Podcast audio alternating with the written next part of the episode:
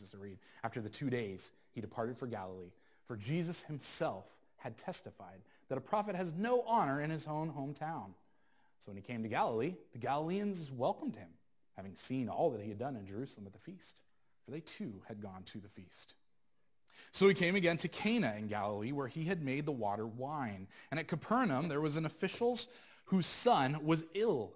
When this man heard that Jesus had come from Judah to Galilee, Judea to Galilee, pardon me, he went to him and asked him to come down and heal his son, for he was at the point of death. So Jesus said to him, Unless you see signs and wonders, you will not believe. The official said to him, Sir, come down before my child dies. Jesus said to him, Go, your son will live. The man believed the word that Jesus spoke to him and went on his way. As he was going down, his servants met him and told him that his son was recovering. So he asked them the hour when he began to get better, and they said to him, Yesterday. At the seventh hour, the fever left him. The father knew that was the hour when Jesus had said to him, Your son will live. He himself believed, and all his household. This was now the second sign that Jesus did when he had come from Judea to Galilee. Would you pray with me once more?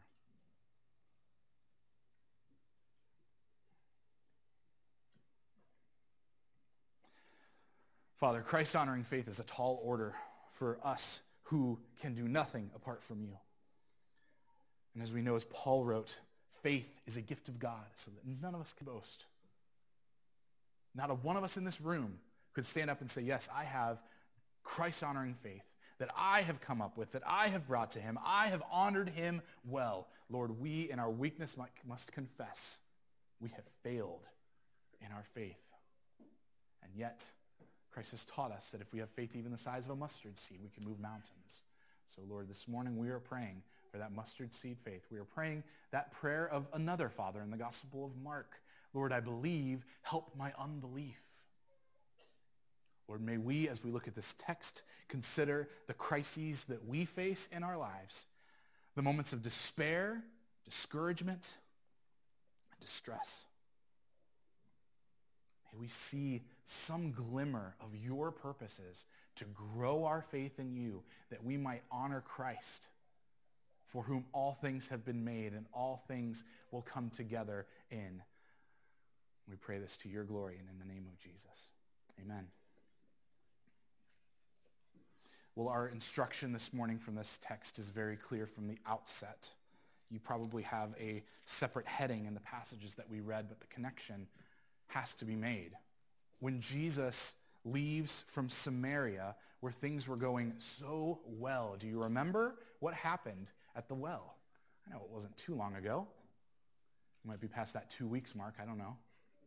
But when Jesus met that, that woman of Samaria at that well and turned her life upside down, created in her a spring of living water, what did she go and do? She testified. She immediately, as J.C. Ryle put it, became a missionary the same day as her conversion. And she goes into the town, and the Bible tells us that many more of the Samaritans believed and came to her and said, It is no longer because of what you said we believe, because we have what?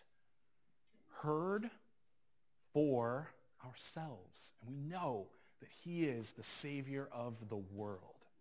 What a great statement to end last week with, to consider that Jesus is the Savior of the world, and that as he returns from Samaria back to Galilee, and refers in verse 44, John the Apostle, to his hometown of Nazareth, where largely people uh, basically said, hey, we know you. There's a familiarity about you that, that makes us say that these claims and these things that you're doing are sort of hard to believe.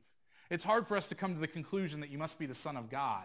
And yet this is what John the Apostle is getting at and why he specifies Jesus' statement, which we can see in other Gospels. This is another one of those moments where something of the Gospel of John is found in what we call the synoptics of Matthew, Mark, and Luke.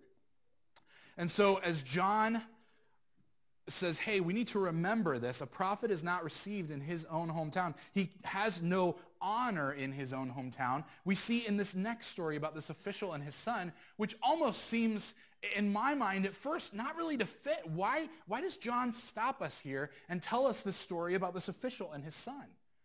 I think it directly responds to Jesus' comment that a prophet has no honor in his own hometown. And that is why we are talking about faith this morning and a particular kind of faith, a faith that honors Christ.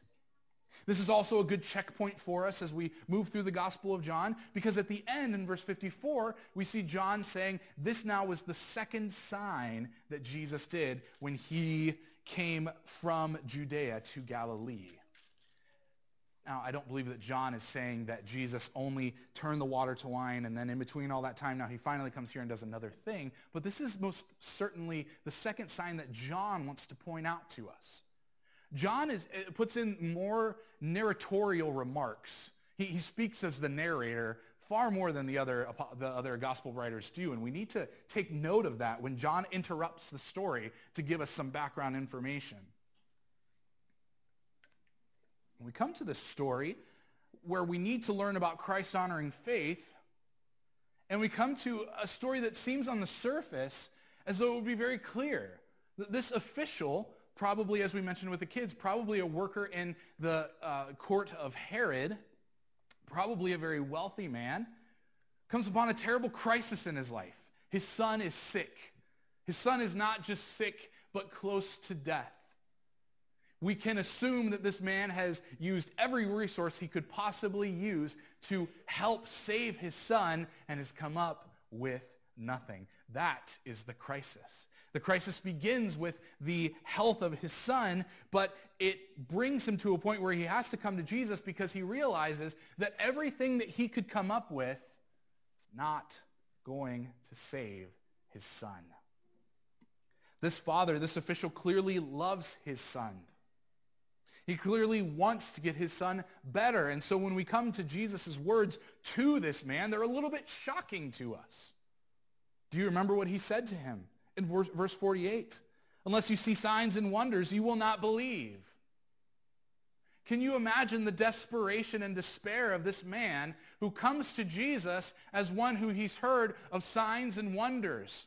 This is not, again, he hasn't just heard, hey, he turned water to wine, so maybe he can heal my son. There were other things he was doing. John is just moving us from one major point to another major point. The first sign, the wedding in Cana. The second sign, the healing of this official son. He's coming for a very clear purpose. And Christ's correction towards him, his, his seemingly harsh words, really point us to what this text is calling us to. Are we ready to let our faith rest on the words of Christ?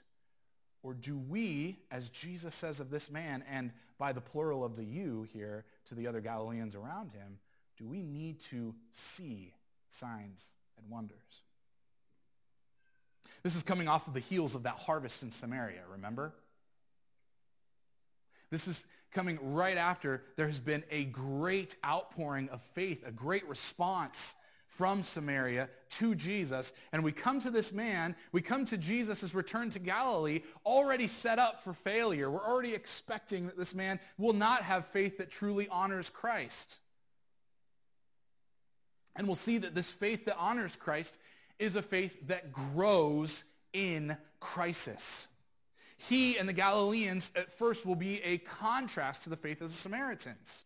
The Samaritans believe in him. But look at John's choice of wordings in verse 45.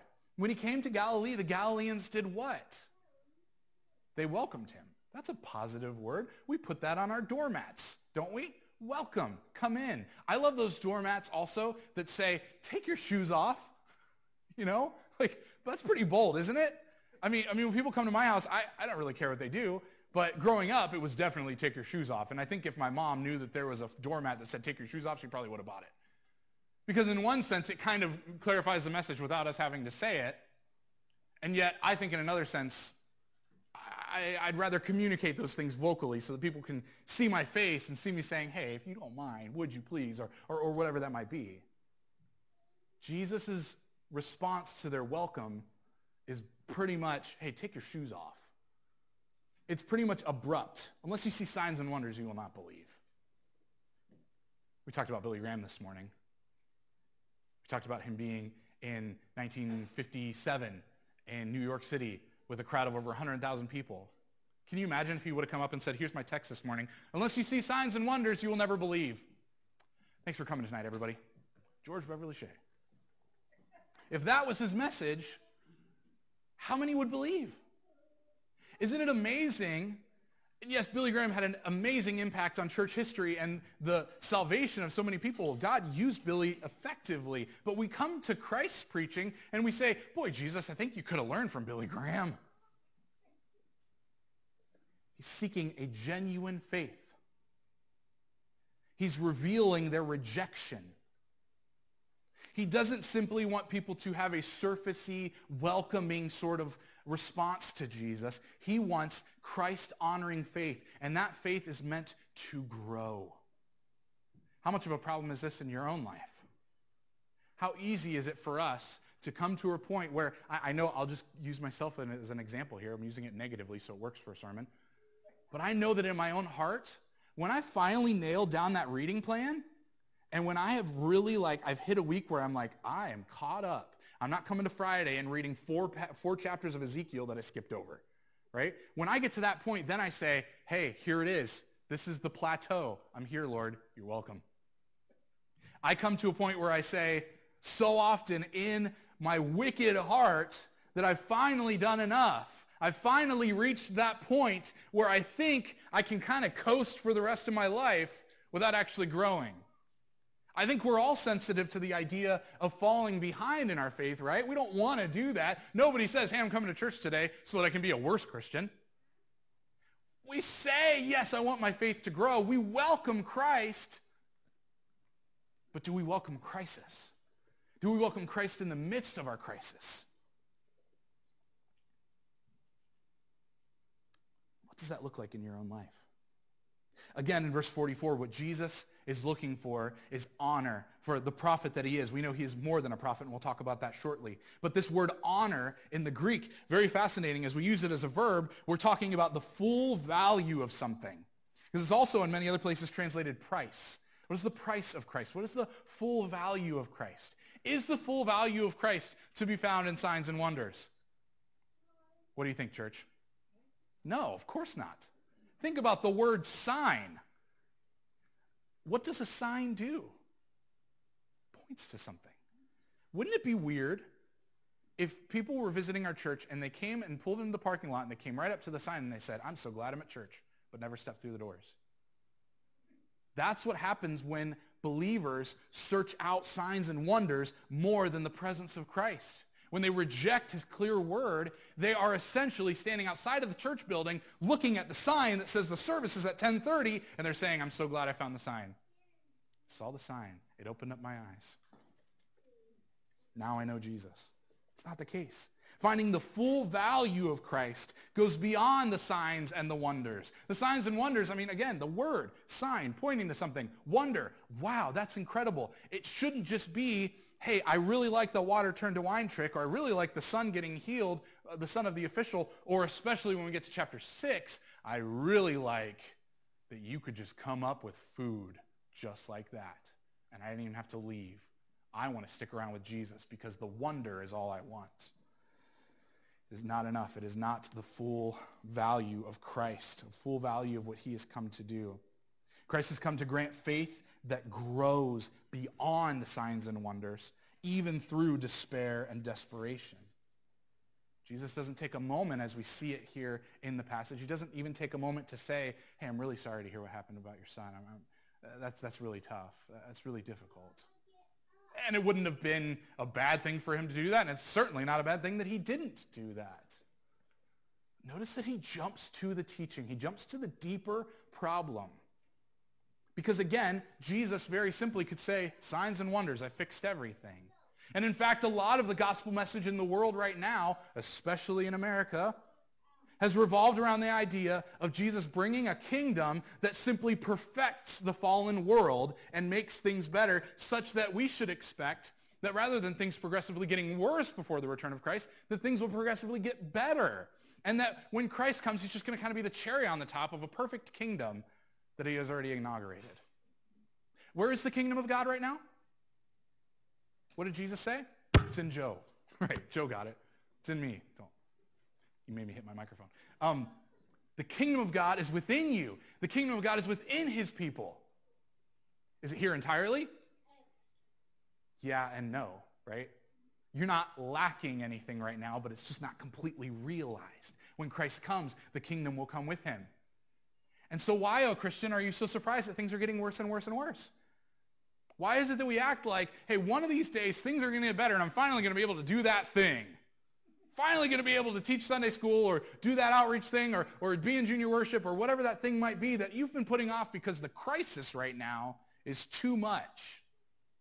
And this is our conflict. This is the thing we need to realize. When we are in crisis mode, that fight or flight mentality, faith in Christ becomes a last resort because we prefer tangible change. Let's be honest with ourselves. I know I've asked this question before. When the crisis starts, what point does prayer enter in? Does it enter in as your first response to say, hey, listen, family, we need to pray about this before we take any, and the next step? We need to look to Christ first. Or is it, okay, hey, look, the plumbing in the house, it's really bad. I'm going to call Roto-Rooter and we're going to get this fixed. And then at the end, when we have no other choice, we'll pray as a last resort. We'll seek Christ. This is what this official has done, has he not?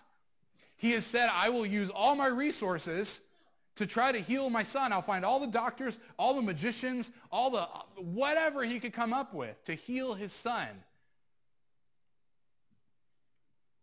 Now, has he any knowledge of Christ? Is he rejecting that? No. But I would tell you that when we let prayer and our seeking Christ be our last resort, we are doing a far worse thing than this official has done because we have the word of God revealed to us. And when we say, what does God have to say about this? Or we should seek God in this issue. Finally, at the end, it is a good thing for us to do, but it's also a little bit embarrassing for us, isn't it? I'm talking about myself because I do this so often. Billy Graham preached to people who needed to meet Christ in the crisis. That was one of the things we didn't mention this morning, but that was another constant phrase, Christ in the crisis. Billy Graham received thousands of letters throughout his life and, and even beyond of people asking for prayer, facing crises of all different kinds, of every different kind of person. And we see that in Scripture here, that this is, this is something that happens to everyone. The Samaritan woman, this, this woman who was an outcast, who was rejected by her society, she was in crisis. This official, this guy who was really as, as high as he could get up the social structure, also in crisis. He was trusting in what he could see. These things didn't work, but I've heard about a man in Galilee who does signs and wonders. That's what I would like. I would like to insert my crisis into Christ's purpose and then bring it right back out after I get what I want. I want to be gentle here, but think about how we do this. Think about how we say, oh my goodness, you know what? Maybe prayer is the thing I need to do. Maybe coming to church on Sunday is the thing I need to do. And because right now I'm facing such a crisis, I'm going to come to church. I'm going to do the prayer. I'm going to read my Bible. I'm going to call a person to ask for prayer or for advice. We do that. And then once the crisis resolves, what is the unfortunate effect so often? Yeah, slack off. That's perfect. Write that in the notes. We slack off and we say, good, crisis solved. I'm going to go back to my sort of lukewarm Christianity. It's just all too common for us, isn't it? Do we still treat the coming of Christ as a last resort? Think about the return of Christ at the end of time when he comes back with that kingdom. Like, what if he came back right now? Would that wreck your Sunday afternoon plans? It would really wreck mine because I'm starting vacation this week and I'm really looking forward to it. And right now, there are a few things that somebody could come to me and say, hey, would you like to not go on vacation? And I know in the new person that Christ is making in me, that there is no vacation, there is no worldly pleasure that could compare with the full presence of Christ in my life. But my faith is still growing. And I need to take these moments and say, yeah, the truth is, if Christ came in and said, hey, it's time to go, what would my response be? Has my faith grown beyond signs and wonders? Has it grown beyond my own comfort level? Jesus' response reveals the problem we face in this crisis. Unless you see signs and wonders, you will not believe. And we can put that into the progressive future as well, I think. Unless we see things the way we'd like them to be, we will not continue to believe. That's a scary indictment, isn't it? Is this what Christ wants for us? No. But he's, he's telling us where our hearts so often land. Faith that depends on something such as signs or wonders is not Christ-honoring faith. And it is, in fact, no true faith at all. It is not just sort of like the Dollar General version of faith that you can say, I can get by on this. The only kind of Christ-honoring faith is a faith that grows beyond our crises and to his glory instead. You hear this in the, in the voice of the, command, of the man. Look at this again with me. Verse 47, when this man heard that Jesus had come from Judea to Galilee, he went to him and asked him to come down and heal his son. He was at the point of death. Jesus said, unless you see signs and wonders, you will not believe.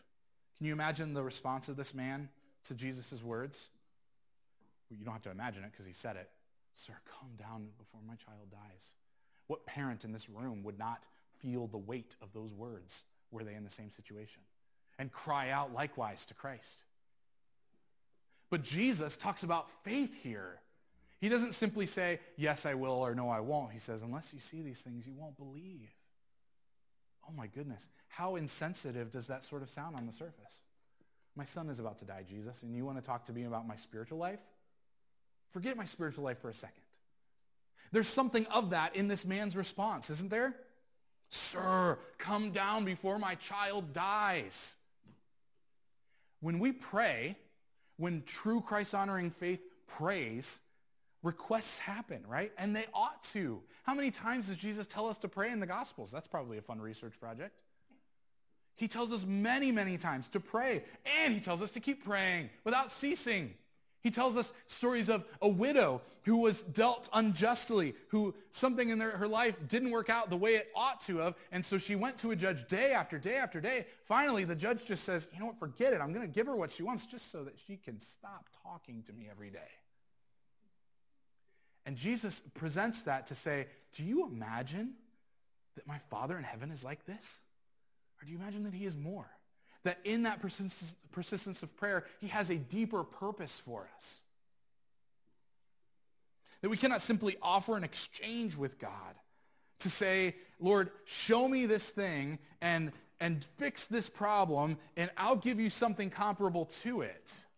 What's the result of this man? His result is he goes home, his son is healed, his son is 100% better, and that's not the end of the story. It says that he believed, and who else believed, please? Who else believed? His whole household.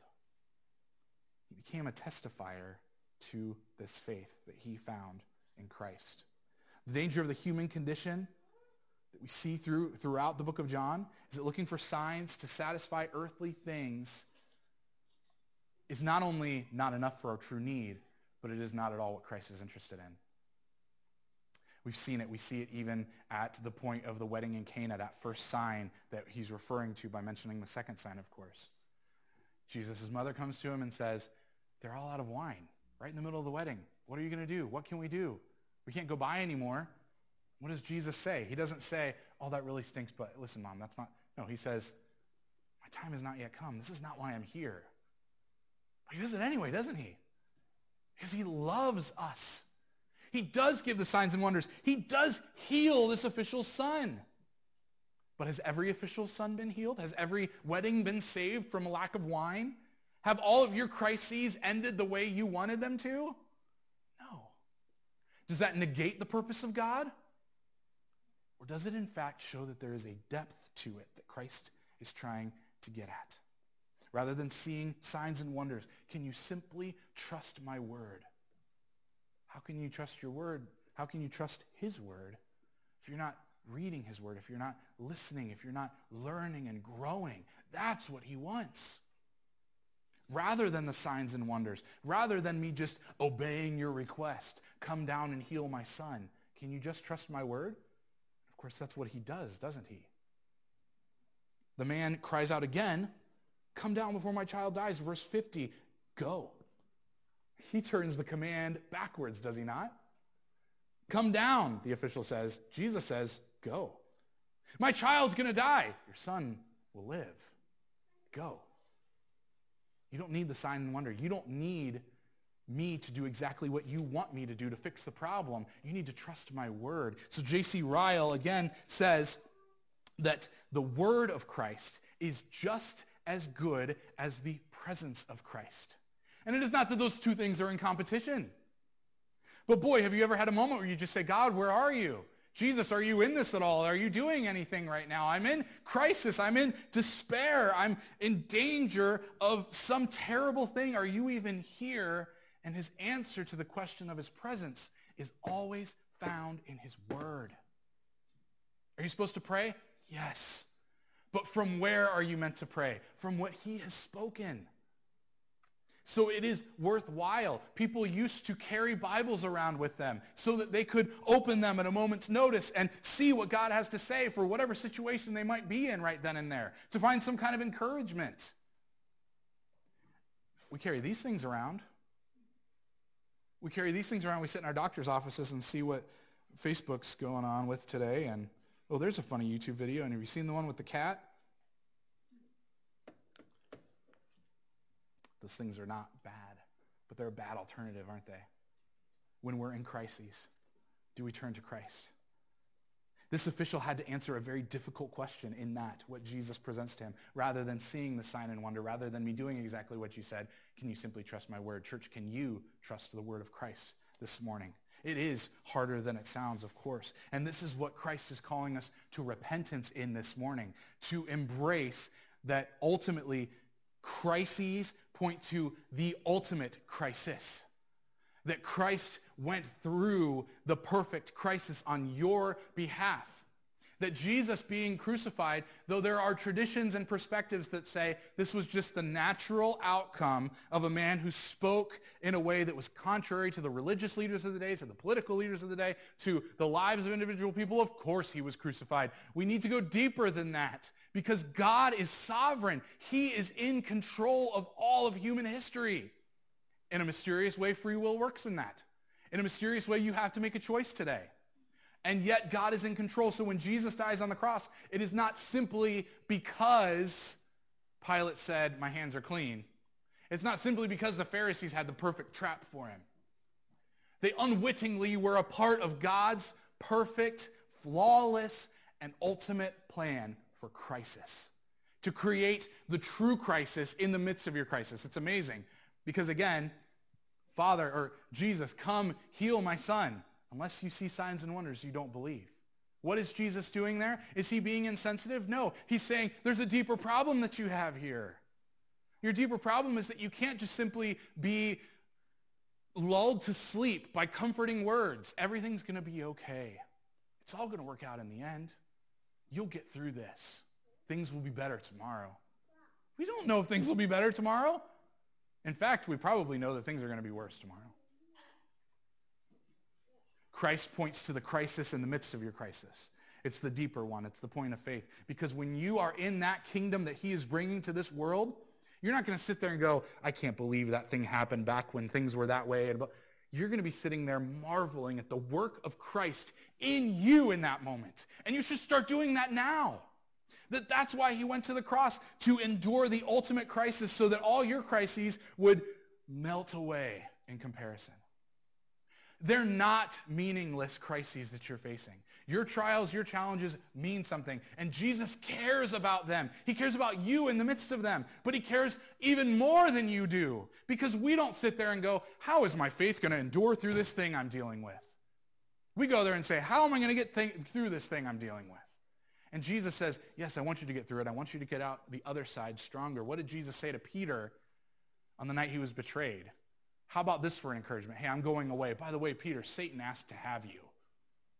Can you imagine Peter in the middle of that sentence going, um, and you said no, right, Lord? That's not happening, is it? Jesus goes further and says, but I have prayed for you. Oh, thanks, Jesus. I think you can tell Satan to take a hike and leave me alone, can't you? No, I've prayed for you that your faith would not fail and that when you return to me, you would strengthen your brothers. There was purpose for the temptation of Satan in Peter's life, even in those three denials. Hey, don't you know that guy? Nope, never heard of him before. Hey, you were with him too. No, I've never seen him in my entire life. Hey, you're, you have the same accent as him. You're clearly from, and then with a curse, the Bible tells us, he said something bad and then said, I do not know the man. And so Christ goes to the cross on our behalf as those who have rejected him, who have looked for an easier and more comfortable way out, who have said, hey, the signs and wonders have ceased at the cross here, and all that's going on is this whole wrath of God being satisfied thing. I don't want anything to do with that. And Christ continues in the crisis. He embraces that. He goes beyond it. He conquers death. And he does so to grant us faith that goes beyond the shallowness of seeking signs and wonders and to the depth of how will Christ receive glory from me in what I'm facing right now. We've been listening to um, Keith and Kristen Getty's Sing Conference digitally these past couple weeks. And there was a great testimony that Sarah shared with me. Um, it was somebody who was talking about their childhood and how their mother had raised them to know Christ. And the question the interviewer asked was, what do you think? I mean, it's, it's what all of us parents want to know. What is it that your parent did so well to bring you to the place you are today? What, how did they teach you? How did they grow you? How did they encourage you to stay firm to the gospel and to trust in Christ? And she kind of said, well, I think the difference was that rather than doing it in a spirit of fear, my mom taught me and discipled me with a spirit of love and of hope, being encouraged and trusting Christ in the midst of all of that. That whatever crises may come, we can as parents, we can in our own Christian life, as we consider our brothers and sisters who are going through crises that we can't even imagine, we can with hope say, Jesus, be glorified in this person's life. Show them what you've done on their behalf. And so the work of Christ has made faith alive in us by his word. We cannot lose heart, people. We cannot falter when it comes to our own time in the word and the time in the word for others, our testimony to our family members, our children, our neighbors, our, our coworkers, whoever it may be. Christ's word, again, is as good as his presence. He acts and we believe, and this is what the official did. What did he do? Did he say, hold on, Jesus, I said, come down, and then you'll heal my son? He didn't. In that moment, there was something about the words of Christ that we need to see when we read this book. You need to have moments where you read Jesus saying, go down, your son will live and see the law hit hard, the, the strict judgment of God on the faithless heart saying, unless you see signs and wonders, you'll never believe. But then hear the good news and the grace of your son will live. Go. And that's what the official did. He went. He went trusting that the affliction he was facing, the trial and the crisis, was going to be solved simply by the word of Christ. His journey is completely different on the way back home than it was to Cana. It was utterly transformed from a crisis of despair and desperation to faith that grows in the midst of the trial. So Christian, what will you need to embrace growing faith? What is it that you're waiting for for your faith to grow because you can't wait any longer. The, the place that you're in right now is where Christ wants to grow you. He's not waiting. He's not saying, hey, when this thing ends, then we'll start doing something. He wants to grow you right now. We need to go with that kind of confidence. Listen to J.C. Ryle again. Um, if, you, if you don't know or if you don't remember, J.C. Ryle was a preacher in the 1800s. He says, affliction is one of God's medicines, which answers our question earlier. What do we do when we're sick? What do we do when things are going wrong? We need the medicine of God. He continues, by it, he often teaches lessons which would be learned in no other way. No other way but through that affliction. By it, he often draws souls away from sin and the world, which would otherwise have perished everlastingly. This man, this official, he didn't just need his son to be healed. He needed to escape the judgment of hell for his sins. And if this affliction didn't come into his life, he may never have met Jesus. Ryle continues. Health is a great blessing, but sanctified disease is greater. Prosperity and worldly comfort are what we naturally desire, but losses and crosses are far better for us if they lead us to Christ. Are you willing to accept losses and crosses? Are you willing to even perhaps exchange your prosperity if you could realize today that something that you're prospering in may in fact be in the way of your drawing nearer to Christ? What is better for you to do? This is what he wants us to do, to walk by his grace as the people of his word, seeking to build up, believing, to build up and grow our Christ-honoring faith through whatever crisis we might face. What does this growing faith do? It's very simple. Look at, the, look at this man's story. He requests, he obeys. He trusts, and he testifies. He makes the request, come down, my son's going to die. Your son will live. Go. So he goes. He obeys. He requests, he obeys. He trusts. He continues that journey all along. Now, he could have made it in time to see his son earlier, but clearly he stuck around to hear more from Jesus because his word transformed his life. So faith that honors God and that grows requests, it obeys, it trusts, and then it testifies and it doesn't hit that last one and go, oh, I was really okay with asking for things. I was really okay with obeying. I'm really okay with trusting, but please don't make me open my mouth and tell somebody else about it. The fact remains that if this faith has really set root in our hearts and is growing, that is a natural consequence. And it is only our sinful, selfish hearts that get in the way of that. It is not a problem of us saying, I need to learn how to testify, although it's not a bad thing to hone that skill. The problem is, is that our sin is in the way of what that faith that God has created in us wants to do. There is progress. This man sought the sign, but he took Jesus at his word. He believed and he testified. Where are you today? Are you ready to testify? Or is there something in the way of that? Something else, some sign or wonder that you wish you could see? Because the fact is, if we're not testifying people, it doesn't matter if this morning we did some kind of sign and wonder. It wouldn't change our willingness to testify to Christ because it's a sin issue, not a sight issue. Fernando Ortega writes a, he writes a lot of beautiful music. But one song I heard last night that I had to put in here has to do with the death of his brother. It's tough to listen to. And so I read an article where people had asked him, why do you write these tragic songs? Why do you write about people in the middle of these crises? He says, human stories, especially tragic ones, deal with the weight of the incarnation of Christ. The incarnation, that being that Christ came to this world and lived amongst us and faced the crises that we face. That there is nothing that we could say we're going through to him and, and that he would say, I have no idea what you're talking about. The incarnation of Christ shows that Jesus has embraced our crises and has went to the depth of the true crisis of faith that we need such that we can, with the psalmist say in Psalm 119, 71, it is good for me that I was afflicted, that I might learn your statutes. What does our crisis say about Christ? Spurgeon for you again. He's attributed with this one. This isn't officially one of his quotes, but it is attached to him throughout history. He says beautifully, I've learned to kiss the wave that strikes me against the rock of ages. Have you learned how to do that yet? To kiss the wave that strikes you against the rock of ages? Thank you, crisis, for leading me to Christ. This is not a superficial, idiotic response, but it is rather a deeper understanding of what our crises exist for under the rule of a sovereign God who wants to grant us true faith. So what will you do this week in the middle of your crises? Will you kiss the waves? Will you embrace the weight of the incarnation in your crises? Is your faith ready to honor Christ and to trust in him more than what you can see? Are you ready to request of him? Are you ready to obey him at his response? Are you ready to continue to trust him? And are you ready to testify to him? We're going to share in communion here in a moment. And I want you to be thinking as we share in this about Christ. Obviously, this is his body broken for us, his blood shed for us. The crisis that he faced on your behalf, on your faithless behalf, church. He has faced that crisis and he's won. He has overcome death. Death was arrested and our life begins. What is our hope in life and death? Christ alone. That is what we will celebrate here at the table. I'm going to pray and read from the Gospel of Luke. Would you bow your heads with me, please?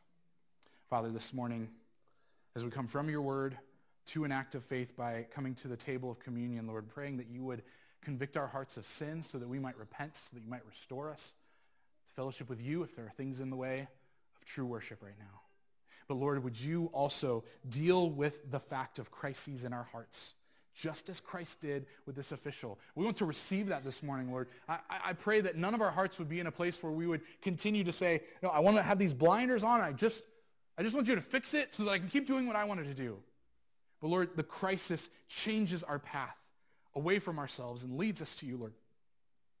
Let that be the reality for all of us this morning, particularly as we come to the table of communion, that we might testify to your goodness. In Jesus' name, amen.